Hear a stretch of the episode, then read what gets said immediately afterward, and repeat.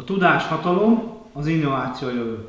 Szerbusztok, ez itt az Innovátor Podcast, Hansúly György vagyok, az Innovátor Podcast szerkesztője. Egy különleges vendégem, a Hőjog elnöke, Murai László. Szerbusz, Laci!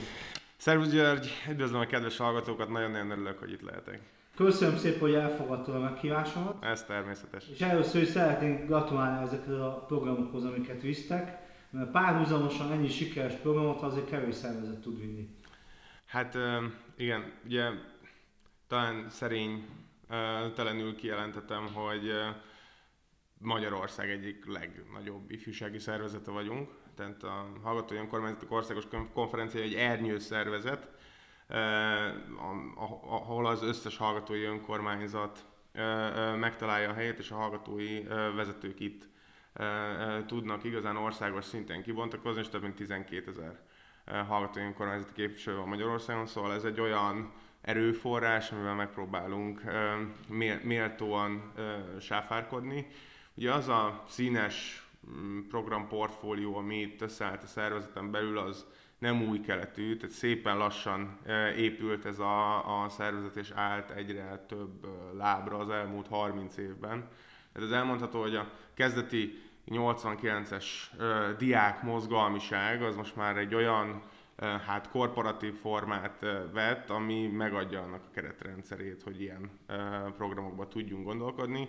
Mi mindig azt valljuk, hogy egyébként minden egyes területen a magyar felsőoktatásban és a magyar ifjúságpolitikában van még hova fejlődni, és ezeket az utakat próbáljuk meg megtalálni a megfelelő kérdések feltételével. Abszolút eltértünk ebben. Az én elvem is az, hogy az innováció az egy körfolyamat, és ebben a körfolyamatban igazából hangsúlyos szerepet kapnak a hallgatók, hangsúlyos szerepet kapnak a jövő generációja, hiszen azért is izgalmas veled a beszélgetés, mert hogy ti vagytok, te már vezető vagy, mondhatod felsővezető, de mondjuk a diákok, ők a pár év múlva, mondjuk 5-10 éven belül lesznek a mai nagy változások felsővezetői.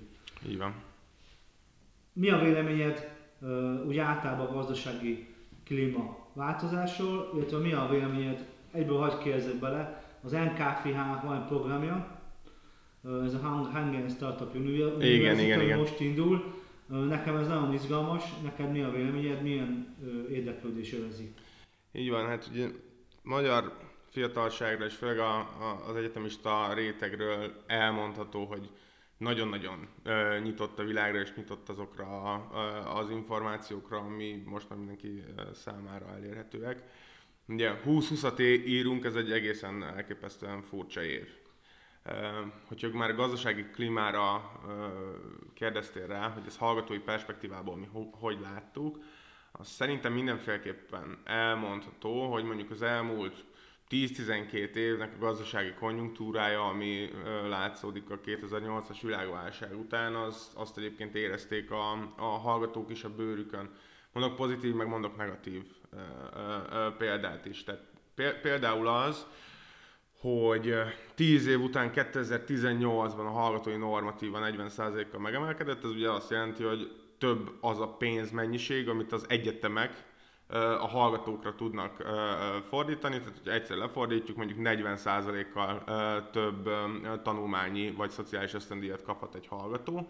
Ha megfelel a kritériumoknak, az nyilván egy pozitív előre mozdulás. Viszont a gazdasági konjunktúra például a lakhatás területén magával hozta azt, hogy az albérlet és lakásárak azok az egekbe szöktek, és hogyha a magyar felsőoktatás hallgatói például nem jutottak be a, a kollégiumokba, akkor ez a gazdasági erő, meg ez a gazdasági fellendülés, ez például a lakhatás területén nekik nehézséget hozott. Tehát mindig meg, megvan ezeknek a dimenzióknak a pozitív és a, a, a negatív oldala. Én úgy érzem, hogy a magyar felsőoktatás ökoszisztémája, hogyha mondjuk az innovációs területről beszélünk, és akkor itt össze is lehet kapcsolni az NKFIH-s projekttel ezt a, a választ, akkor az utóbbi időben egészen elképesztő mód támogató lett azoknak a fiataloknak a tekintetében, akik az innovációban vagy a vállalkozói életpályában látnak lehetőséget. Ezt onnan is észre lehet venni, hogy mennyit beszélünk egyébként az elmúlt egy-két évben magáról az innovációról. Ez egy új buzzword lett a fiatalok között is, meg a, meg a társadalmi diszkuszióban is, tehát az a fajta mm, mondjuk történelmileg egy kicsit negatívabb megítélés, ami a vállalkozói léthez kapcsolódott, mondjuk a 2010-es évekig, az, az, az talán most egy pozitív elmozdulás irányába tart, mert hogy egyrészt társadalmilag is, meg felsőoktatás irányításban is egyre többet beszélünk az innováció fontosságáról. Másrészt azt nem szabad elfelejteni, hogy azért a, a felsőoktatás hallgatóit rengeteg külföldi hatás is ö, ö, éri, és mondjuk a közösségi médiának a, a terjedésével olyan fórumokhoz, olyan információkhoz jutottak ö, hozzá az elmúlt években a fiatalok, amikhez mondjuk ezelőtt nem, és hogyha megnézzük mondjuk a, a külföldi influencerek között, hogy az entrepreneurship az, az, az, az mekkorát emelkedett nívóban, és mennyire hirdetik azt, hogy a fiataloknak igenis mondjuk 20 és 30 éves koruk között kb. bármi belefér, hogyha próbálkozni szeretnének az életük, életükben, akár a vállalkozói dimenzióban, akkor biztos ennek lesz egy felhajtó hatása. És úgy érzem, hogy az NKFH-s, ugye HSUP névre hallgató, vagy rövidítésre hallgató program, ugye ez a Hungarian Startup University, ez egy olyan boost lehet, egy olyan gyorsító pályára helyezheti a fiataloknak az innovációs kedvét, ami majd mindenféleképpen a magyar gazdaságban is fogja éreztetni a hatását. Ezt ugye tudni kell, hogy a, az NKFIH-val ennek a program kialakításában mi együttműködő partnerek voltunk, egy ilyen tanácsadói szerepben, hogy ennek a programnak a kialakításában valóban megjelenjen a, hallgatói hang, és hát ebből is látszik, hogy mennyire támogató a környezet, mert igazából megcsinálták volna azt is, hogy nem kérdezik meg a, a, a hallgatói véleményt. Ezzel szemben ugye mi be tudtuk csatornázni azokat a sarokpontokat, amiket mi egy ilyen program esetében fontosnak látunk.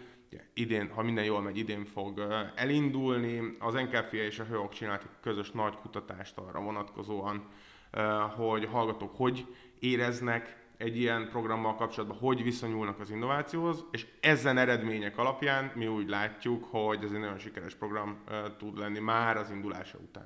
Igen, ez a program ez nagyon jó kézben van, akkor Kedő Krisztiánnál, akit szeretek tisztelni becsült, nagyon jó innovátor, nagyon jó gondolatai vannak. Úgyhogy akkor ez a program szerintem sikeres pályát. Biztos hallottál a STNH új kezdeményezésről, ami szintén az NKFH-nál landolt, amiben program gyakorlatilag finanszírozza a szabadalmak, mintaontalmak, védjegyek, formavédelmek, szerzőjogok finanszírozásának lehetőségét kívánják számára. Ez, a ez is biztos egy olyan ö, ö, lehetőség a fiatalok számára, mivel eddig nem feltétlenül valósult meg ez ilyen, ilyen formában, ami, hogyha egy fiatal elgondolkodik azon, hogy egy olyan ö, vállalkozást indítana, ami, ami valamilyen szabadalmi ö, tevékenységgel fog majd járni, akkor legalább ezt a, ezt a terhet, ugye ö, ez a, ez a lehetőség leveszi a válláról. Ez egy, ez egy tök jó dolog. Én viszonylag sok egyetemi innovációs versenyen vettem részt, mint megfigyelő vagy mint zsűri és ott mindig egy nagyon-nagyon markáns kérdés volt a, a hallgatóknál az, hogy maga a szabadalomnak a bejegyzése az hogy megy. És azt kell látni, hogy a, a hivatal részéről is van egy ilyen nyitottság, szinte már ügyfélszolgálati nyitottság, hogyha beérkeznek hozzájuk a, a, a kérdések, akkor megpróbálnak rájuk nagyon hatékonyan, meg, meg gyorsan, hasznosan válaszolni. Ez is szerintem egy olyan ilyen felhasználóközpontú mentalitás, amit, hogyha innovációról beszélünk, akkor minden területen meg kell próbálni érvényesíteni. Igen. Nincs két innováció, és gyakorlatilag nincs elixír arra, hogy egy innováció hogy tud piacra jutni, hogy tud termékesíteni. Így van. Illetve hogy lesz belőle siker. Viszont nektek gyakorlatilag az össz, majdnem az összes, sőt az összes programotok sikeres, mondjuk a hálózatnak is köszönhető. Kiemelnél esetleg egy példát, illetve elmondaná esetleg egy saját projektet, amit sikerült végigvinni a teljes életcikluson? Uh-huh. Uh, ugye font, fontos uh, elmondani még mielőtt talán bemennék a részletekbe, hogy a HÖOK az egy kétdimenziós szervezet, tehát uh, én a, az érdekképviseleti feladatokat ellátó csapatnak vagyok a vezetője, de dolgozik egy nagyon-nagyon komoly szakmai stáb mögöttünk, akik hallgatói szolgáltatásokért felelnek. És elmondhatom mindkét divízió, tehát mind az érdekképviseleti területen, mind a, a szolgáltatási területen voltak olyan egyébként szervezeti, társadalmi vagy gazdasági innovációk is, amik, amik pozitív irányba mozdították el a szervezet életét. Én másfél éve vagyok a HÖOK elnöke, és az az igazság, hogy az előttem lévő elnök sokkal-sokkal innovatívabb szemléletben vezette a szervezetet, mert talán a szervezeti színuszgörbénk akkor tartott ott, hogy egy biztos alapokra ő nagyon-nagyon jól tudott építkezni, és rengeteg olyan ötlet jött abból az időszakból, amit még mind a mai napig fejleszgetünk és, és dédelgetünk, és arra alapozzuk a szervezeti működésünket. Ugye, ha csak az elmúlt időszaknak az innovációit nézzük, akkor igazából elmondható, hogy van egyfajta kényszerpályánk is, mint ifjúsági szervezet, hiszen a Covid helyzet azért nem kedvezett annak az elsődleges feladatunknak, hogy a hallgatók között legyünk, és a hallgatói vezetőkkel megvizsgáljuk a, a felsőoktatásnak a helyzetét, és esetleg a fenntartónak vagy az intézményeknek javaslatokkal tudjunk élni. Nekünk van egy nagyon nagy létszámú, és amire nagyon büszkék vagyunk, rendezvényünk, ez a hőoknak a vezetőképzője 350-400 hallgatói vezetővel ö, ö, szokott ez menni, de hát ez egy jelenléti program, workshopokkal, tréningekkel, ö, közös brainstorminggal, és hát a Covid helyzet miatt ez teljes egészében egyébként online formátumba kellett átvinni. És ez Igen, egy... csak egy mondat ehhez, hogy ez a, ez a hátrány, ez nem csak benneteket ért, hanem az a teljes magyar gazdaság. Így van. És mindenkit. Viszont ez a megközelítés, amit te mondasz, hogy ebből hogy tudtok jó kijönni, igazából alkalmazkodni az, kellett. Az innováció első pontja az alkalmazkodás, igen. Így van. Tehát ez, ez például mondjuk egy hőokos dimenzióban elmondható, hogyha még a, a, a járvány előtti nem feltétlenül adaptív, inkább proaktív innovációkról tennék említést a szervezetben, akkor jó példa erre az edukáció kiállításunk, amit ugye az Oktatási Hivatallal közösen szervezünk, és hát ez egy nagy ö, létszámú rendezvény, tehát egy hétvége alatt 50-60 ezer középiskolás megfordul ezen az Oktatási Expon ö, kiállításon, és hát azt vettük észre, hogy ha nem gyűjtünk információt arról, hogy igazából milyen ezen az expón a user experience, hogy mozognak a kiállítás területén a kisdiákok, például hány intézményt látogatnak meg, egyes intézményeknél mennyi időt töltenek el, milyen szolgáltatásokat vesznek igénybe, akkor bele fogunk szürkülni egy olyan programstruktúrába, ami egy idő után, bár a középiskolás réteg folyamatosan megújul, de repetitívé válik, és lemaradunk esetleg más kiállításoktól, és bár ugye felsőoktatási expo egy van, azért a szakmai minőséget szerettük volna magasan tartani a többi más jellegű expóhoz képest is. Mondjuk, hogyha belegondolunk, hogy a, a partnereink, akik eljönnek egy ilyen kiállításra, milyen élményben részesülnek, és mennyire érzik majd ezt hasznosnak, akkor ez egy fontos dimenzió.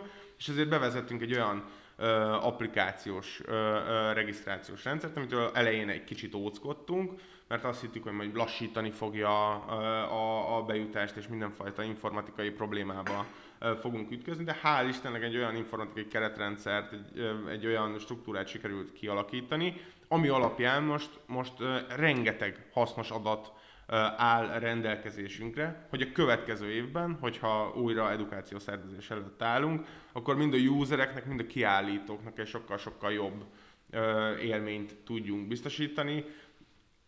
Itt is, hogyha behozzuk a, a, a, a járványhelyzetet, nem lesz mindegy, hogy egy adott látogató például mekkora térben és mennyi időt fog el, el, eltölteni. Tehát e, e, ezeknek a, a kérdéseknek az optimalizációjához biztos, hogy szükség volt egy ilyen szervezeti innovációra. Igen, ez az adatvezérelt szolgáltatás kialakítása nagyon jó ötlet volt, és gratulálok ehhez a projekthez. A társadalmi felelősségvállalás kérdésköre az benneteket is foglalkoztat, hiszen létrehoztátok ezt a mentorprogramot. Így van. Immáron 11 éves a program, jövőre fog a 12 belépni. kicsit? Ez egy példamutató program egyébként szerintem. Igen, és hát nagyon-nagyon kell a, a, a fenntartónak, a minisztériumnak a, a támogatása is ö, hozzá, hiszen hogy a, a kezdetektől uh, indítom csak röviden a, a, a narrációt, akkor ugye a mi szervezetünknek, a, a HÖOK-nak kettő nagyon-nagyon fontos értéke van. Hiszünk a felsőoktatás hozzáférhetőségében, és szeretnénk azt, hogy a fiatalok, amikor elvégzik az egyetemet egy értékes diplomával a, a kezükben, egy értékes tagjai tudjanak lenni a társadalomnak és a, és a gazdaságnak is. És ugye a, a felsőoktatás hozzáférhetősége az, az mindig egy ilyen érdekes kérdés, mert uh, sajnos nincsen társadalmi konszenzus arról, hogy egyébként a magyar emberek mit is szeretnének a felsőoktatástól, mit szeretnének az egyetemektől, miért járatjuk a gyerekeinket egyetemre, miért érezzük presztízs kérdésnek, hogy valakinek van egyetemi diplomája vagy sem, és ez mit ér valójában a, a, a piacon, és ezért egy ilyen folyamatos beszélgetés, vagy folyamatos ilyen reflektív szakpolitika megy a felsőoktatás területén, de abban szerintem megállapodhatunk legkisebb közös többszörösként, hogy el kell fogadnunk azt, hogy a felsőoktatásnak van egy felz- társadalmi felzárkóztató feladata is, a, a társadalmon belül, hogy azt a bizonyos ollót azt ö, ö, szűkebbre zárja a társadalmon belül.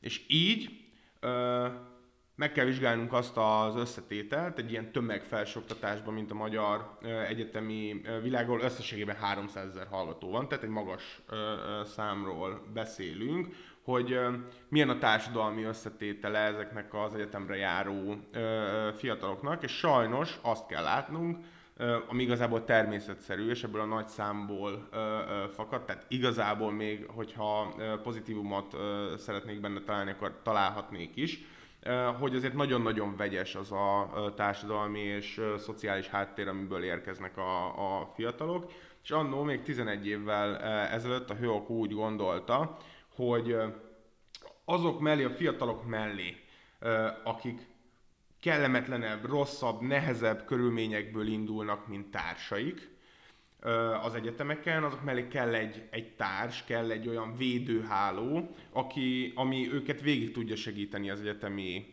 életükben, és így alakult ki a HÖOK-nak a mentor programja.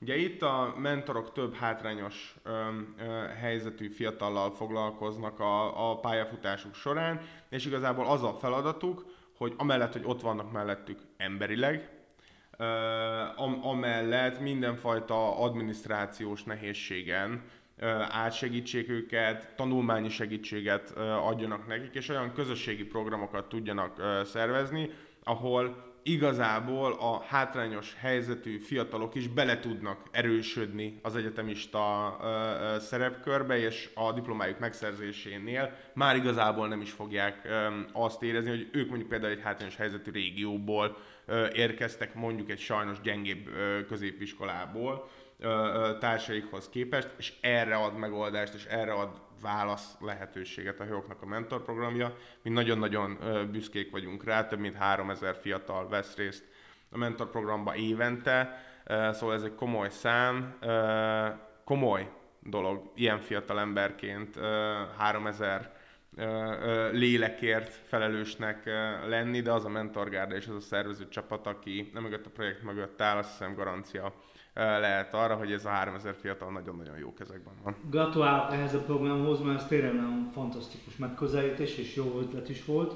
Ezt a podcastot a HH Egyesület, a Hátrányos Helyzetű Falvak és Községek Fejlődési Egyesület hozta létre, amit Janza Figyes barátommal alapítottunk.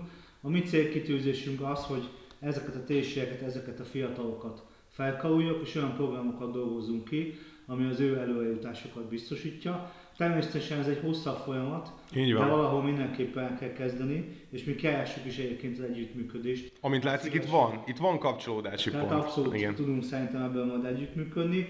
A mi alapvetésünk, alaptézisünk az, hogy Magyarország rejtett értékei, rejtett kincsei ezek a területek. Így és van. ezek a fiatalok. Azért, mert területi adottságai is fantasztikusak, ezen föl kell menni a bükkbe mondjuk csak, Gyönyörű, igen. Mártába, a, és nagyon sok tehetséges fiatal származik innen, csak mondjuk egy olyan faluból, ahol mondjuk még a vízzel is ki kell menni az utca végére, onnan picit nehezebb Hát sőt, sokkal, sokkal nehezebb. tudást, Sokkal, sokkal nehezebb. van. De nagyon örülök neki, hogy egy ilyen programot elkezdtetek.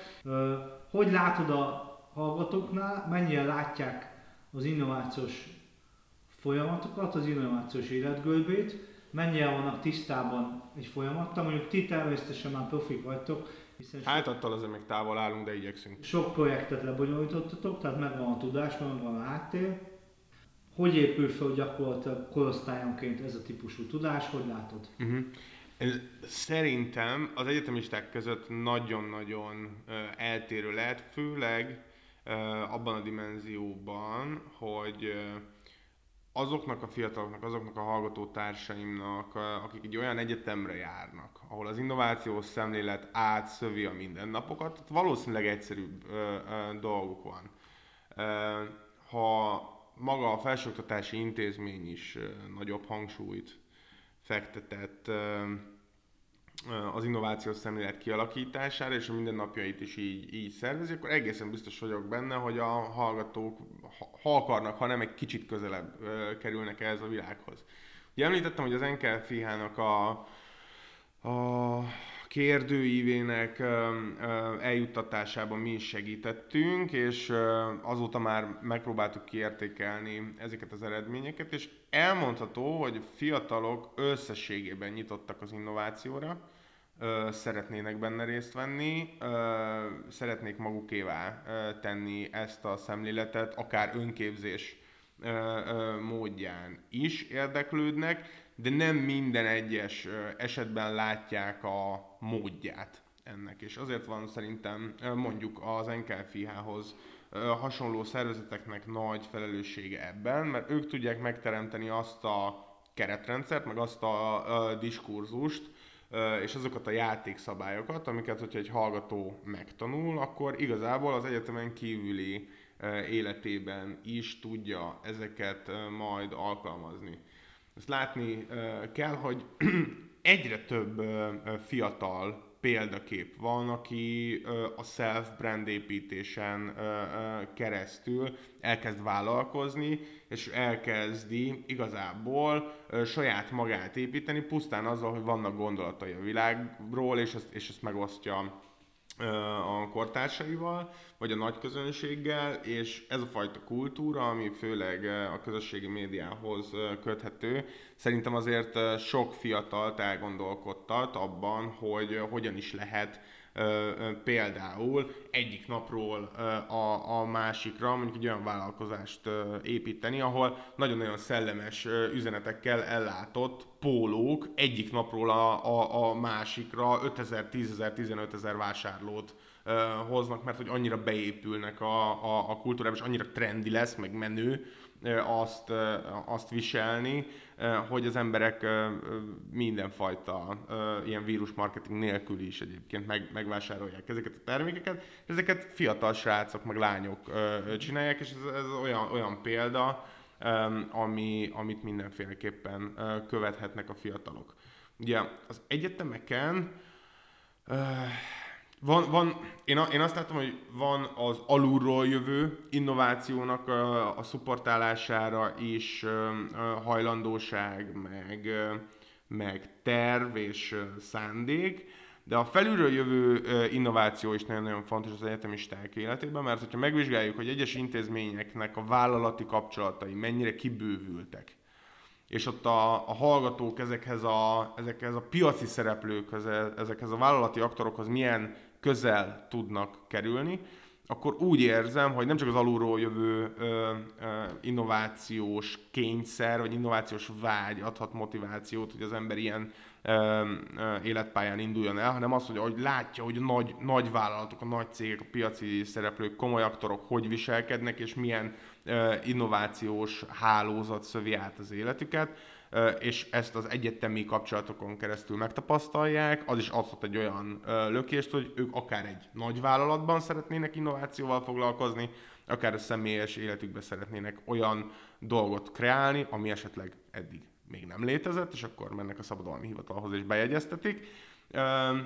Vagy, az úgy, vagy hogy tehát itt nagyon-nagyon szerte ez, ez, ez a téma, tehát szerintem a fiatalok nagyon-nagyon sokszor ledöbbennek, mondjuk egy adott ilyen vállalkozói kedv hatására. Ugye van, van egy nagyon-nagyon erős karakter a csapatba, kitalál valamit, maga mellé ültet három-négy fiatalt, hogy na ezt, ezt meg kéne valahogy valósítani, van-e hozzá kedvetek. És igazából, amikor rádöbbennek, hogy az innováció elején amikor, amikor megfogalmazódik az ötlet, és igazából egy csapat kreálódik, már az, azt a csapatot is milyen nehéz összerakni úgy, hogy minden egyes szerep, hogy minden egyes, hogy minden egyes szerepkörre legyen egy olyan puzzle darabka a csapatban, amit, amit, amit kitölt. És, és, a, ez, kémia, és a kémia is működik, és, ez nagyon fontos. És, és ezek, ezek olyan szemléleti, meg tapasztalati kérdések, aminek szerintem az egyetemeknek nagy felelőssége van, hogy ezt át tudják adni megfelelő időben a hallgatóknak. Igen. A generációváltás problémája az itt van az országunkban, mert ma, igazából mostani pár évben értékelődött fel ennek, ennek a kérdéskörre, hiszen aki a rendszerváltás idején volt 30-35-40 éves, és vállalkozást alapított, az most kezd majd nyugdíjba menni, vagy most nyugdíjas. Úgyhogy jöttök ti, vagy jönnek a nálad még fiatalabbak, ha bár te már nem vagy olyan fiatal. Én egyáltalán nem. 20, 28 évesen én már a, ugye a rockstar uh, uh, kort, az 27-et azt már, már túl is éltem, szóval... Szerintem rockstar is. Mögöttem. Mög, mögött, mögöttem az életem java. Egyáltalán. Egyáltalán. És már feljutottál csúcsra. Hát, fontos. igen. Rá azért még szerintem fogsz még fölfelé természetesen. Ebben az attitűdben, ebben a tudással, ebben a hozzáállást. Hát köszönöm szépen. Úgyhogy a generációváltás kérdéskört te hogy látod? mennyire, tehát mennyire érzik azt a hallgatók, vagy mennyire tudják azt a hallgatók, hogy neki pár éven belül igenis helyet kell állni a családi vállalkozásban? Ha a családi vállalkozásokról beszélünk, akkor uh, szerintem ezt már a szülők és a, az idősebb generáció tudatosította a, a, a fiatalokban. Tehát például nagyon sok olyan ismerősöm van, akinek sikeres ö, ö, családi ö, vállalkozás áll a, a, a háta mögött, anyuka, apuka ö, elindította és nagyon ö, jól működik, és sokszor már egyébként az egyetemi disziplinának a, a kiválasztásában is szerepet játszik az, hogy úristen, hát a család mondjuk papírjártással ö, foglalkozik, tehát akkor nyilván nekem valamilyen műszaki területen mondjuk jó lenne, hogyha lenne valamilyen gépészmérnöki, vagy jogi, vagy gazdasági menedzsment is, ismeretem ahhoz, hogy ezt a, ezt a, vállalkozást én szupportálni tudjam. És, és szerintem a fiatalok, akiknek ilyen hátterük van, és szerintem ők sajnos kevesebben vannak, és ők a, ők a szerencsés réteg, egy szerencsés kategória, ők azért készülnek erre fejben.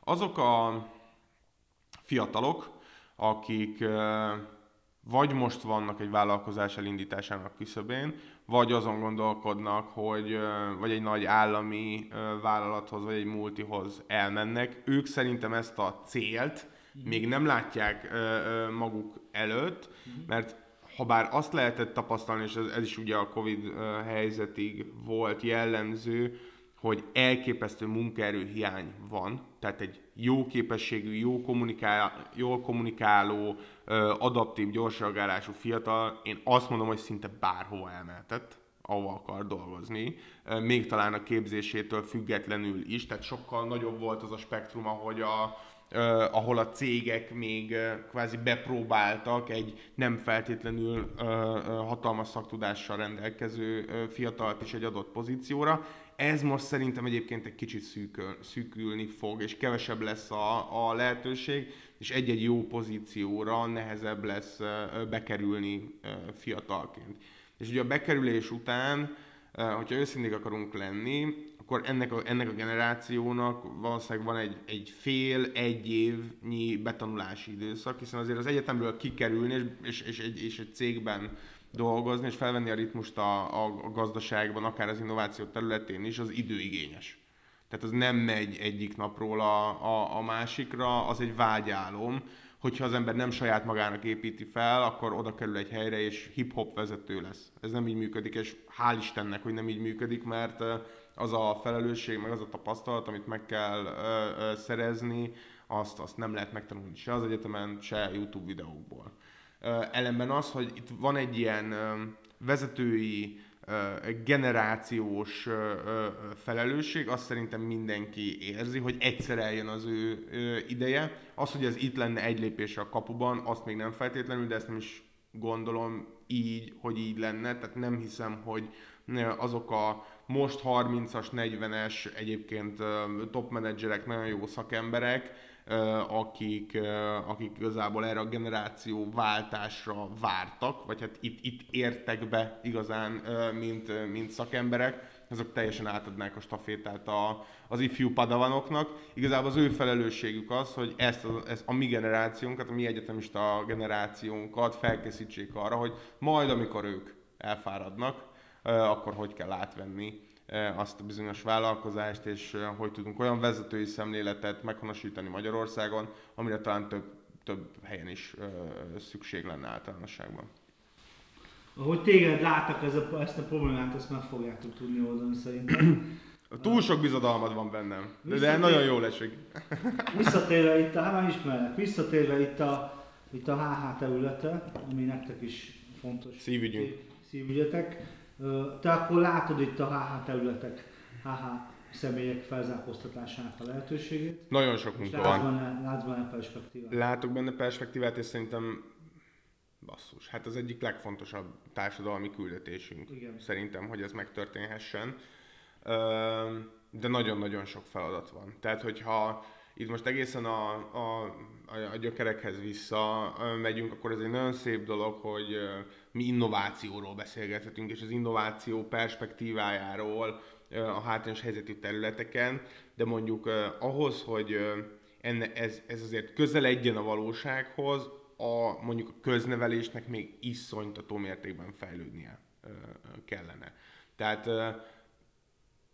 a gyerkőcöknek a, nem, nem csak az innovációs nevelése, hanem úgy, úgy általánosságban a sorsa nagyon-nagyon komolyan determinálódik a, a, az iskolai, az első iskolai években. Tehát, hogyha ott ö, ö, megtanulja, akár egy hátrányos helyzetű régióban, akár nem, hogy a tudáshatalom, hogy, és tan- az innováció jövő. Hogy, hogy ta- és az innováció a jövő, és tan- tanulni érdemes, és abból a közegből ki lehet törni, pusztán megfelelő mennyiségű, hát az, az, azon most majdnem azt mondtam, és én is gyarló voltam, megfelelő mennyiségű tanulással és szorgalommal. Sajnos nagyon-nagyon sok olyan fiatal van, akinek a tanulási módszereivel és mennyiségével és a szorgalmával nem is lenne feltétlenül probléma.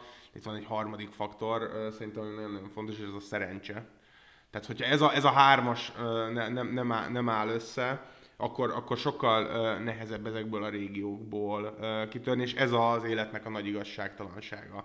Hogy ha azt veszük, hogy egy budapesti, zuglóban nevelkedő egyébként közepes, közepes jó módban élő kisdiáknak is egy közepes suliba a közepes teljesítménye mennyivel több predestinálja már őt mondjuk egyetemistaként, mint egy hátrányos helyzetű régióból, egy olyan fiatalt, aki tényleg vért verejtéket beletett a, a tanulmányaiba, és mindent meg szeretne tenni azért, hogy ő kitörhessen a saját társadalmi rétegéből, és segíteni tudja akár a régióját, akár a családját, akkor azért megdöbbennénk, hogy milyen, milyen különbségek vannak, és ezeknek a programoknak a, az egyetemeknek az ilyen társadalmi felelősségvállalási feladat körébe a szemléletformálás témakörében nagy felelőssége van szerintem abban, hogy ezeket a Hiába vagyunk sokan, tehát 300 ezer felsőoktatási